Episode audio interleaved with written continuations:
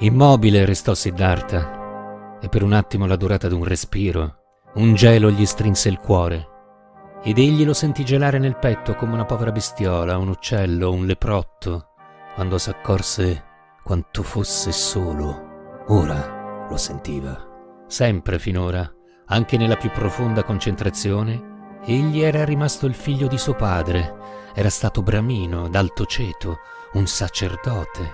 Adesso non era più che Siddhartha, il risvegliato, e nient'altro. Trasse un profondo sospiro e per un attimo si sentì gelare.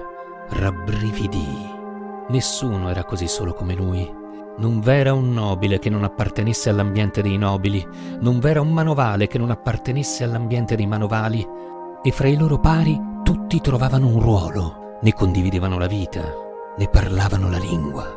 Non v'era un bramino che non fosse annoverato tra i suoi colleghi e non vivesse con loro. Non v'era un eremita che non potesse trovar ricetto nella società dei Samana, e anche il più sperduto solitario della foresta non era uno e solo, anche lui era circondato da aderenti, anche lui apparteneva a una categoria che gli faceva da patria.